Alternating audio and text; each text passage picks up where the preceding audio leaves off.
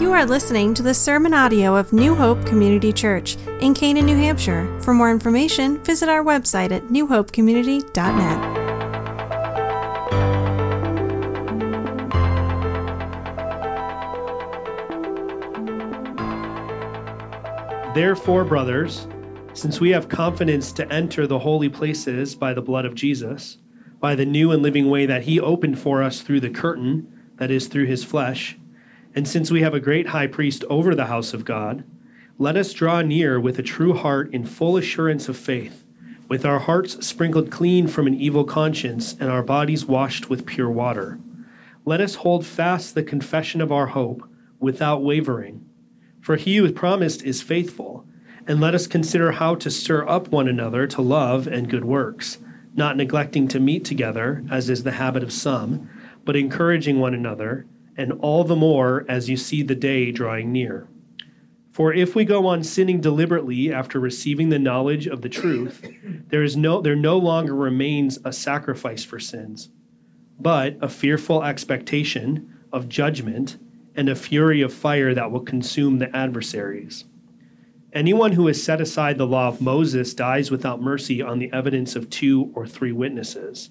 How much worse punishment do you think will be deserved by the one who has trampled underfoot the Son of God and has profaned the blood of the covenant by which he was sanctified and has outraged the Spirit of grace? For we know him who said, Vengeance is mine, I will repay and again the Lord will judge his people. It is a fearful thing to fall into the hands of the living God. You may be seated.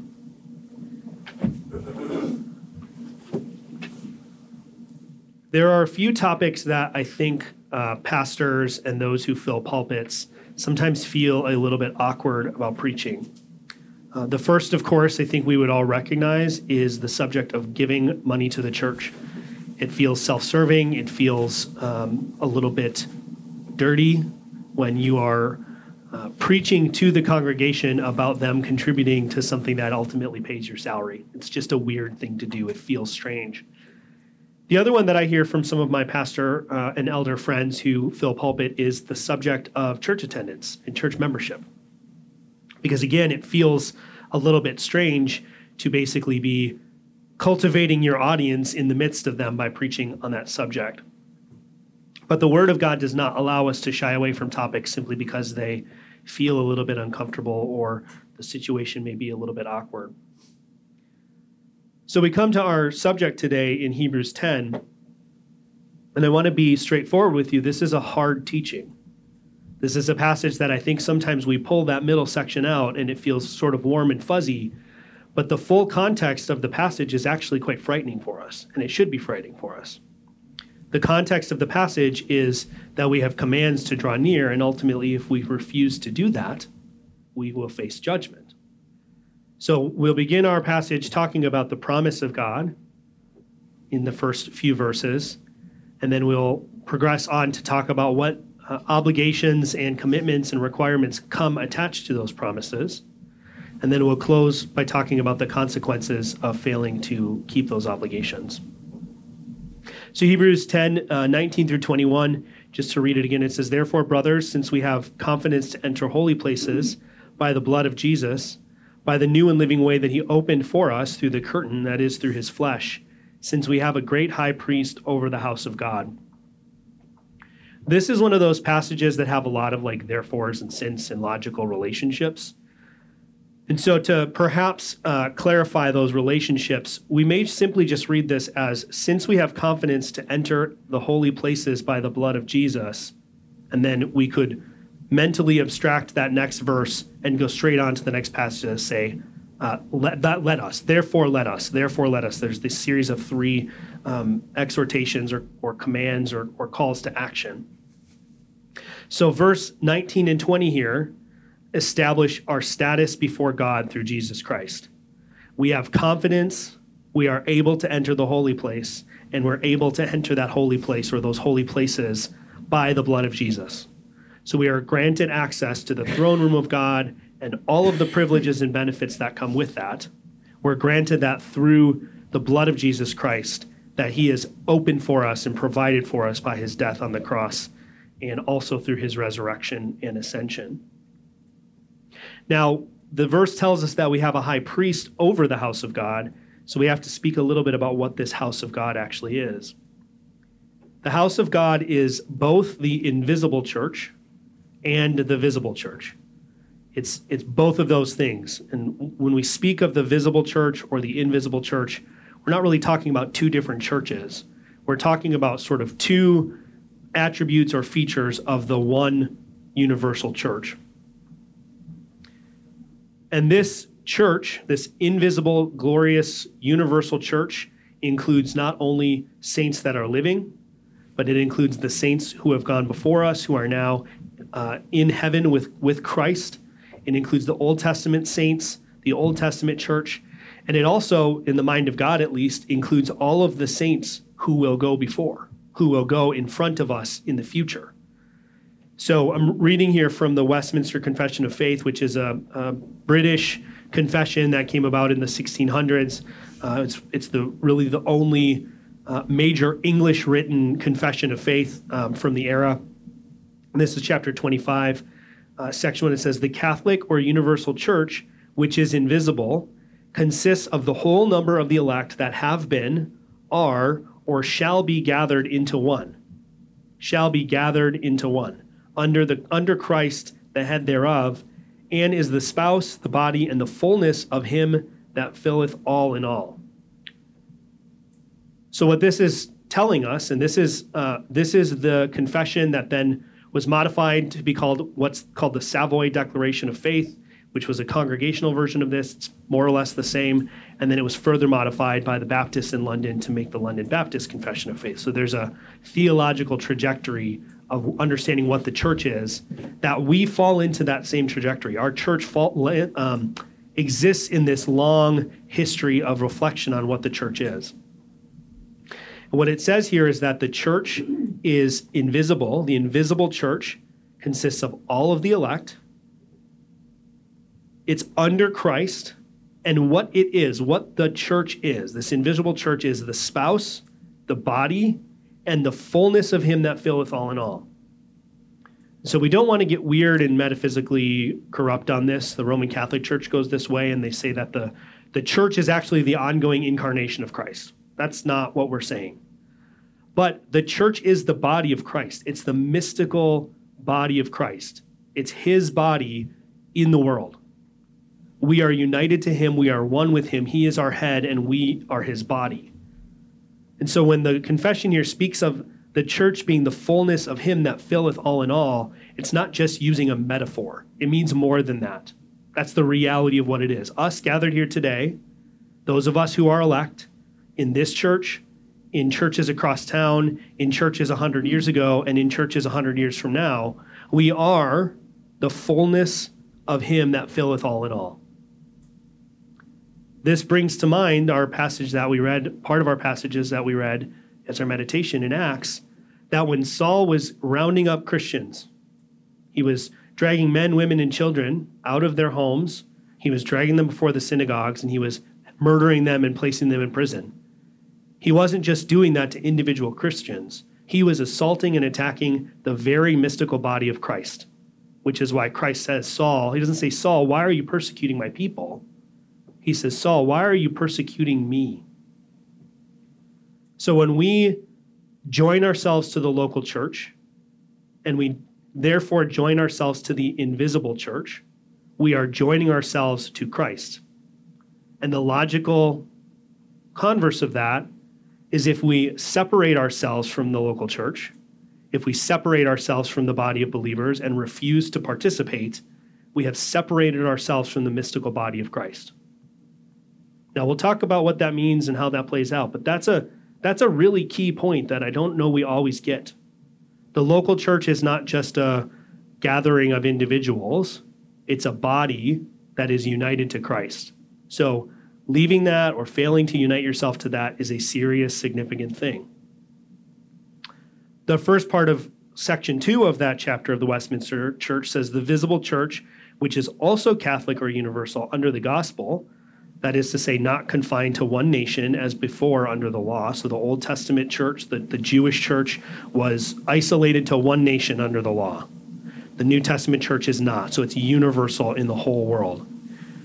It consists of all those throughout the world that profess the true religion and is the kingdom of the Lord Jesus Christ, the house and the family of God, out of which there is no ordinary possibility of salvation.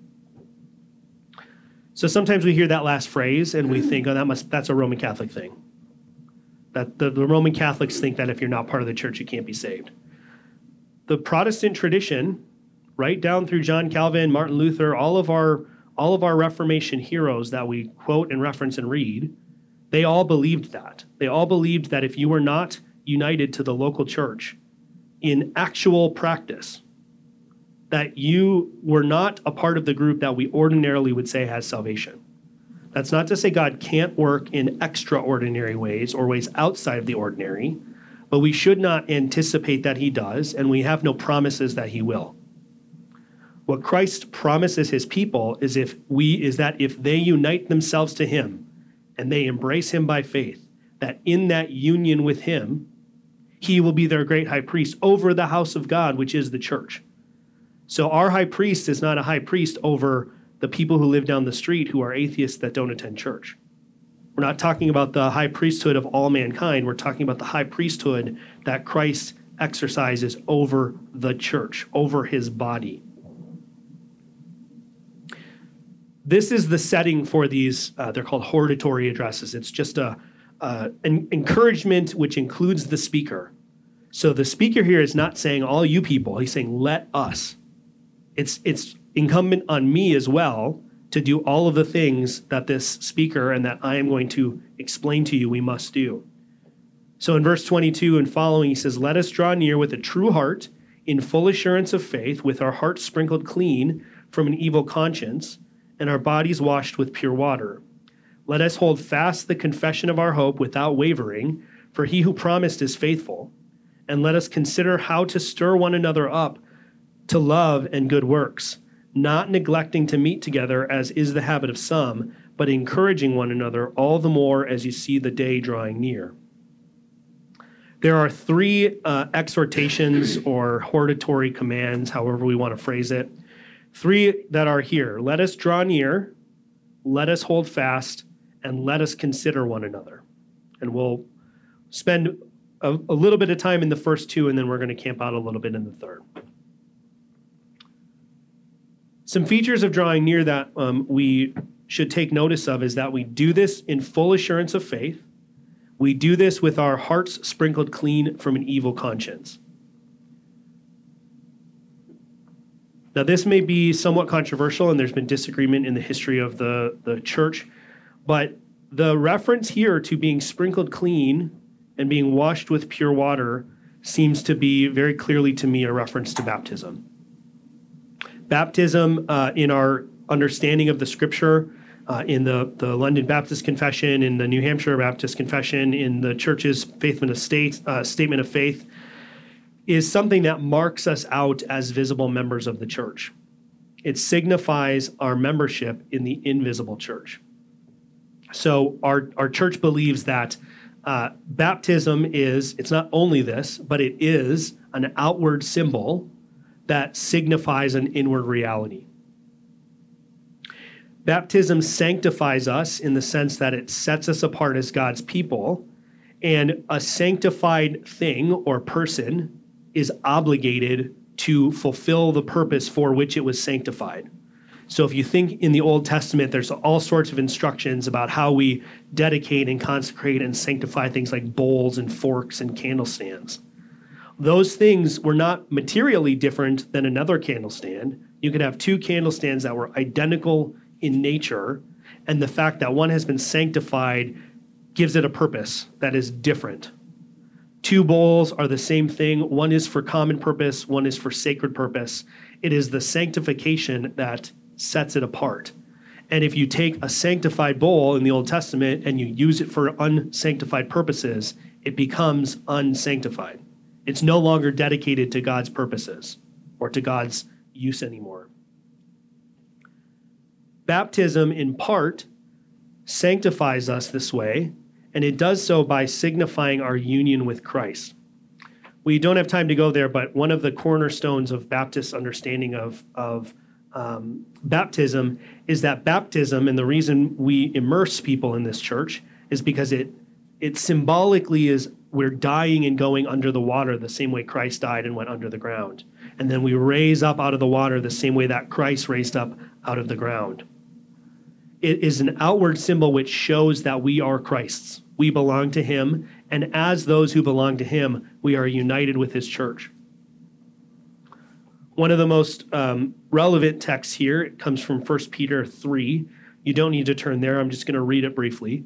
This is another one of those passages or verses that has a lot of commas and subclauses, so I'm going to clarify it a, a little as I did the other one. It reads Baptism, which corresponds to this, this being the flood, now saves you, not as a removal from dirt, but from the body as an appeal to God for a good conscience through the resurrection of Jesus Christ. If you take the, the sentence apart and rearrange it so the logical relationships are a little bit clearer, what we come with is baptism now saves you as an appeal to God for a good conscience through the resurrection of Jesus Christ. Baptism is a symbol of an outward reality, but it is also our appeal to God for a clean conscience through the resurrection of Jesus Christ. Something happens when we were baptized. It's not just an outward symbol, something happens to us. And we become something that we were not before. We become Christians, and we are united to the church. That's part of the reason why at this church we don't typically baptize people who are not regular attenders.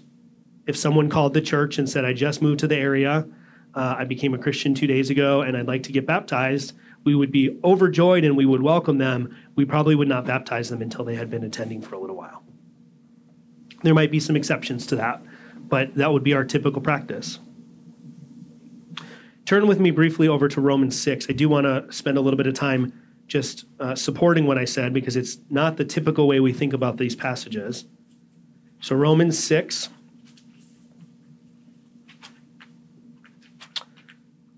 In Romans 6, Paul is in part responding to a criticism from uh, his critics that he was advocating a form of antinomianism, that he was saying we should just sin more, because if we sin more, then we get more grace. And his response, I think, is uh, instructive for us. I'm going to read verses 1 through 14. He says, What shall we say then? Are we con- to continue in sin that grace may abound? By no means. How can we who died to sin still live in it? Do you not know that in all of us who have been baptized into Christ Jesus were baptized into his death? We were buried, therefore, with him by baptism into death, in order that, just as Christ was raised from the dead by the glory of the Father, we too might walk in newness of life. For if we have been united with him in a death like his, we shall certainly be united with him in a resurrection like his. We know that our old self was crucified with him in order that the body of sin might be brought to nothing, so that we would no longer be enslaved to sin. For one who has died has been set free from sin. Now, if we have died with Christ, we believe that we will also live with him we know that Christ, being raised from the dead, will never die again. Death no longer has dominion over him. For the death he died, he died to sin once for all, but the life he lives, he lives to God. So you also must consider yourselves dead to sin and alive to God in Christ Jesus. Let not sin therefore reign in your mortal body to make you obey its passions. Do not present your members to sin as instruments for unrighteousness, but present yourselves to God as those who have been brought from death to life and your members to God as instruments for righteousness. For sin will have no dominion over you, since you are not under law, but are under grace.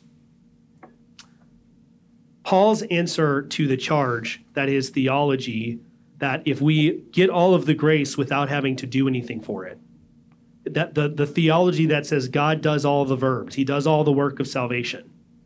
We receive it, and, and receive is a passive verb. Even that we don't do actively. His response to the accusation that that leads to lazy people is to say that is a stupid and ridiculous, illogical conclusion. It would be like saying when we bring someone to life, when someone goes to the ED and they're having a heart attack, and they they code on the table and the team brings them back. It would be like saying, well, that, that's going to lead to lazy people because he didn't have to do any work in reviving himself. I think we can see how stupid that is, right?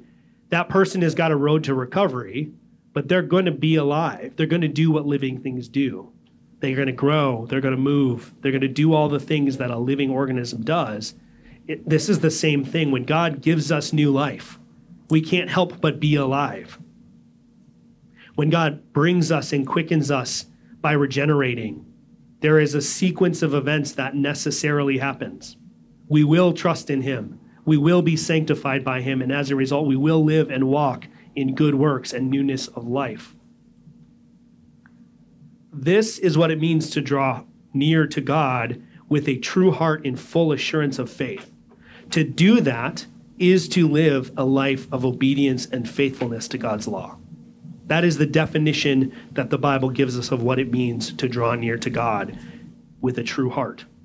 If you love me, Christ says, you will keep my commandments. Our assurance of salvation is not grounded on how much good work we do. No matter how, how many good works we do, we can never look to our good works for assurance of salvation. But in the absence of good works, or in the presence of certain bad works, the assurance that we have, which is grounded in the gospel of Jesus Christ and the promises of God, is eroded because it shows that we have not laid claim to those promises. The next command he gives here is to hold fast.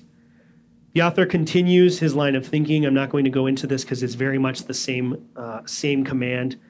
Holding fast here means to be without incline. It means to, to stand up straight and to bear up under the weight of whatever it is. That's what with, without wavering means. We hold this confession of faith, this confession of our hope, with integrity and confidence. We can stand up straight. We can bear up under the weight of the, the world and the sin that tries to assail us. This again calls to mind obedience and consistency. The final clause of this passage, uh, of these three um, exhortations, it's a little bit weird to translate. And so our English translations try to smooth this out and they say, let us consider uh, consider one another or consider how to stir one another up. What the text literally says here is let us consider one another into provocation. We've all talked about, we've heard preached here in the pulpit and taught in Sunday school that this word here for um, stirring each other up is the same word that would be used for like a, an ox goad, right? If you tap a goat or a, a cow or a horse gently on the rump and ask it to move, it's just going to look at you or may not even notice it. So that's why they have these sharp sticks or spurs and they have to poke at the animal and cause a little bit of pain to get it moving. That's the word we're talking about here. What is going on in the text here, we often think about this in terms of let's think about and let's brainstorm together ways to be uh, good Christians and to do good work and, and to love each other. What the text is actually saying here is let us consider one another. Let us look at each other's lives. Let us evaluate each other's fruit. And then, in light of what we see, provoke one another to good works and to love. The only other place in the um, in the Bible that this word for provoke is used is in Acts 15:39. I'm just going to read it here. Let's let me see if you can figure out which word we're talking about. Acts 15:39 says, "And there arose a sharp disagreement, so that they separated from each other. Barnabas took Mark with him and sailed away to Cyprus." Which which word in this passage do you think is the the same word in the book of Hebrews? Sharp disagreement. This is not a comfortable thing, loved ones. This is not a kumbaya sitting around the campfire sharing sharing ways to improve the community. There's a place for that. We've done that here, and that's fine. And there's a place for us to brainstorm ways to be more effective in our community, brainstorm ways to live in closer obedience and walk closer with God. But that is not necessarily what this passage is talking about. This passage is commanding us to look soberly at one another and to, because we know and love each other, to identify areas of weakness and provoke each other through sharp disagreement at times into love and good works. This is not a fun process. The reason why we do this will become clear here in a minute. Now, there are many different ways that we could fail at this. There are many different sins that would cause us to, to fall aground of this. The author of Hebrews has one specific thing in view. As we've studied the book of Hebrews in the past, Pastor has preached through the whole book. I think we've gone through big portions of it in Sunday school. The author of Hebrews is writing to a group of Jewish Christians, probably dispersed across, uh, across the region, and they are tempted to leave the Christian church and go back to Judaism. They're tempted to abandon the mystical union with Christ that they have in favor of the shadows and the, the sneak peek of the Old Testament instead of uniting to the Passover lamb, capital T, capital P, capital L, they want to go back to being united to these little play acting shows that the Old Testament was. I don't say that to be disrespectful, but that's what they were. They were dramas designed to point us to the real thing. And they want to leave the real thing and go back to the drama. So, what he has in view as the chief way that we may fall short of these uh, of these exhortations is to neglect or forsake the gathering of the saints. The word neglect here is not strong enough. It's really more like forsake or abandoned. He's not talking about a Christian who, for a, uh, a short period of time, uh, or even for a longer period of time because of providential hindrance, uh, is not able to participate in the life of the church right? Someone who's in the military and is deployed to a country and they don't have access to religious facilities, or someone who comes down with a chronic illness, or when we had to close our doors briefly and sort of shutter the pulpit for a sense uh, during COVID. That's not the situation he's talking about. He's talking about someone who deliberately, willfully separates themselves from the church, who has nothing preventing them from joining to a local church and participating in a local church and simply chooses not to. Keep in mind, he's giving this command to people who could be murdered for simply attending the church, for simply participating in the life of the church.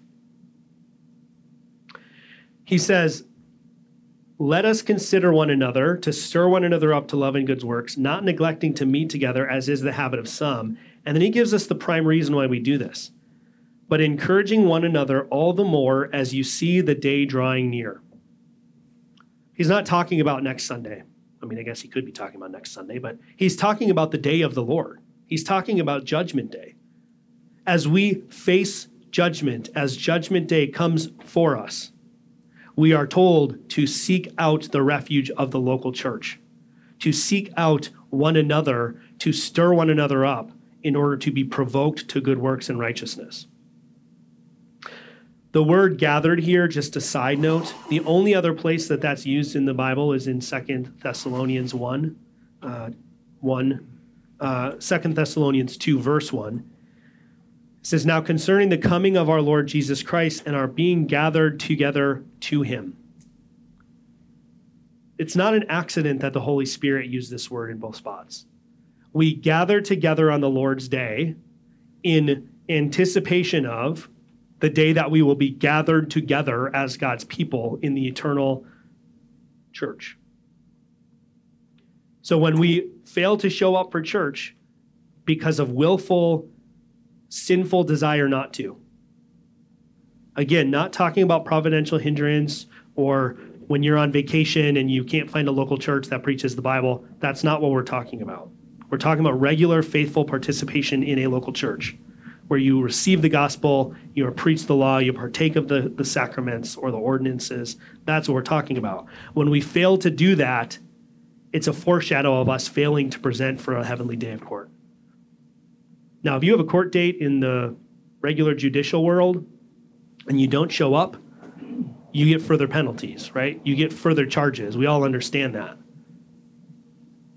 That leads us into this next passage here verse 26 through 31. For if we go on sinning deliberately after receiving the knowledge of truth, there no longer remains a sacrifice for sin, but a fearful expectation of judgment and a fury of fire that will consume the remains uh, consume the adversaries. For anyone who sets aside the law of Moses dies without mercy on the evidence of two or three witnesses. How much worse punishment do you think will be deserved by the one who has trampled underfoot the Son of God and who has profaned the blood of the covenant by which he was sanctified and has outraged the Spirit of grace? Isn't that a startling juxtaposition of words? Outraged the Spirit of grace.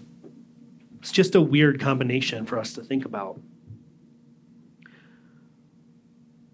What he has in view here when he speaks of sinning deliberately, it doesn't exclude other sins that we may commit deliberately, but what he has in view here is refusing to join oneself to the mystical church, refusing to remain in fellowship with other Christians. That's the sin that he says here brings about the state where there is no remaining sacrifice for sins. And the reason there's no remaining sacrifice for sins isn't because it somehow invalidates Christ's sacrifice. It's because you've trampled underfoot that very sacrifice. Rather than receive it, you have rejected it. Rather than accept it and be benefited by it, you have treated it like something to stomp on. You have treated Christ like something to stomp on. Rather than unite yourself to his body, you have trampled all over it. This is why the passage in the Westminster Confession of Faith that we read earlier, this is why it says, out of which there is ordinary, no ordinary possibility of salvation. There isn't salvation out there. There's not salvation anywhere in the world except in Christ Jesus. And the way that we be in Christ Jesus is through faith which leads to baptism and membership in the local church. This is serious stuff. We already read uh, the section about the, the manslayer or the manslayer in the cities of refuge. I wanted to just run through a couple uh, a couple brief passages that demonstrate what it means to be outside of the city of refuge that is the church. We read Acts 9 to reject the body of Christ is to reject Christ himself. We read Numbers 35. To go outside of the city of refuge is to lose the benefit of the city of refuge. Right? The law doesn't apply less to you outside the city of refuge. In fact, it applies more to you. You are no longer sheltered from the penalties of the law if you leave the city of refuge. You may no longer be sheltered from God's wrath if you leave the mystical body of Christ. One commentator put it this way he said, Being a member of the covenant community does not, in itself, guarantee immunity from divine displeasure, either in the Old Testament Israel or for the New Testament church. Matthew 18, we're very familiar with this. This is the passage about, about uh, church discipline, which culminates in someone refusing the discipline of the church, being expelled from the church, and considered as by the church and all of the people within it, considered as a tax collector or a sinner. To remove yourself from the visible church is to indicate that you were never a part of the invisible church to begin with. I know that those are strong words, but that's what the Bible teaches. That's the force of Matthew 18. That's why he says at the end of it, Truly I say to you, whatever you bind on earth shall be bound in heaven, Whatever you loose on earth shall be loosed in heaven. Again, I say to you, if two of you agree on earth about anything they ask, it will be done for them by my Father in heaven. For where two or three are gathered in my name, there I am among them. This isn't a passage about Bible study and how a small group is actually just as effective as a big one. Again, that's something that the Bible teaches. This is a passage saying that when the local church places someone under discipline and they eventually have to remove them from the shelter of the church. When two or three are gathered in Christ's name for that purpose, Christ is right there with them, confirming the verdict. Just as our author in Hebrews says that uh, the person who sets aside the law of Moses is killed without mercy on the basis of two or three witnesses, that's the same language here. 1 Corinthians 5 is the passage about the man uh, in Corinth who was um, engaged in sexual relations with his mother in law. And Paul says, um, I won't read it, but he, he ends saying, uh, Cast him out of the church and hand him over to Satan for the destruction of his body. The goal is always repentance, but the method is always quite painful. When a person repents and comes back to the church, they are welcomed with open hands and open arms and rejoicing, both in the visible church and in the invisible church in heaven. The angels and the saints rejoice at the repentance of a sinner. But to be outside of the church is to be handed over to Satan. In, in Colossians, Paul says that we have been transferred from the kingdom of darkness into the kingdom of God's beloved Son. Well, when we transfer ourselves back to the kingdom of darkness by leaving the kingdom of God's beloved Son, we place ourselves in great danger. So, why am I bringing this message today? I think there are a number of reasons. Um, chiefly, we are all going to be faced with a decision in a few months.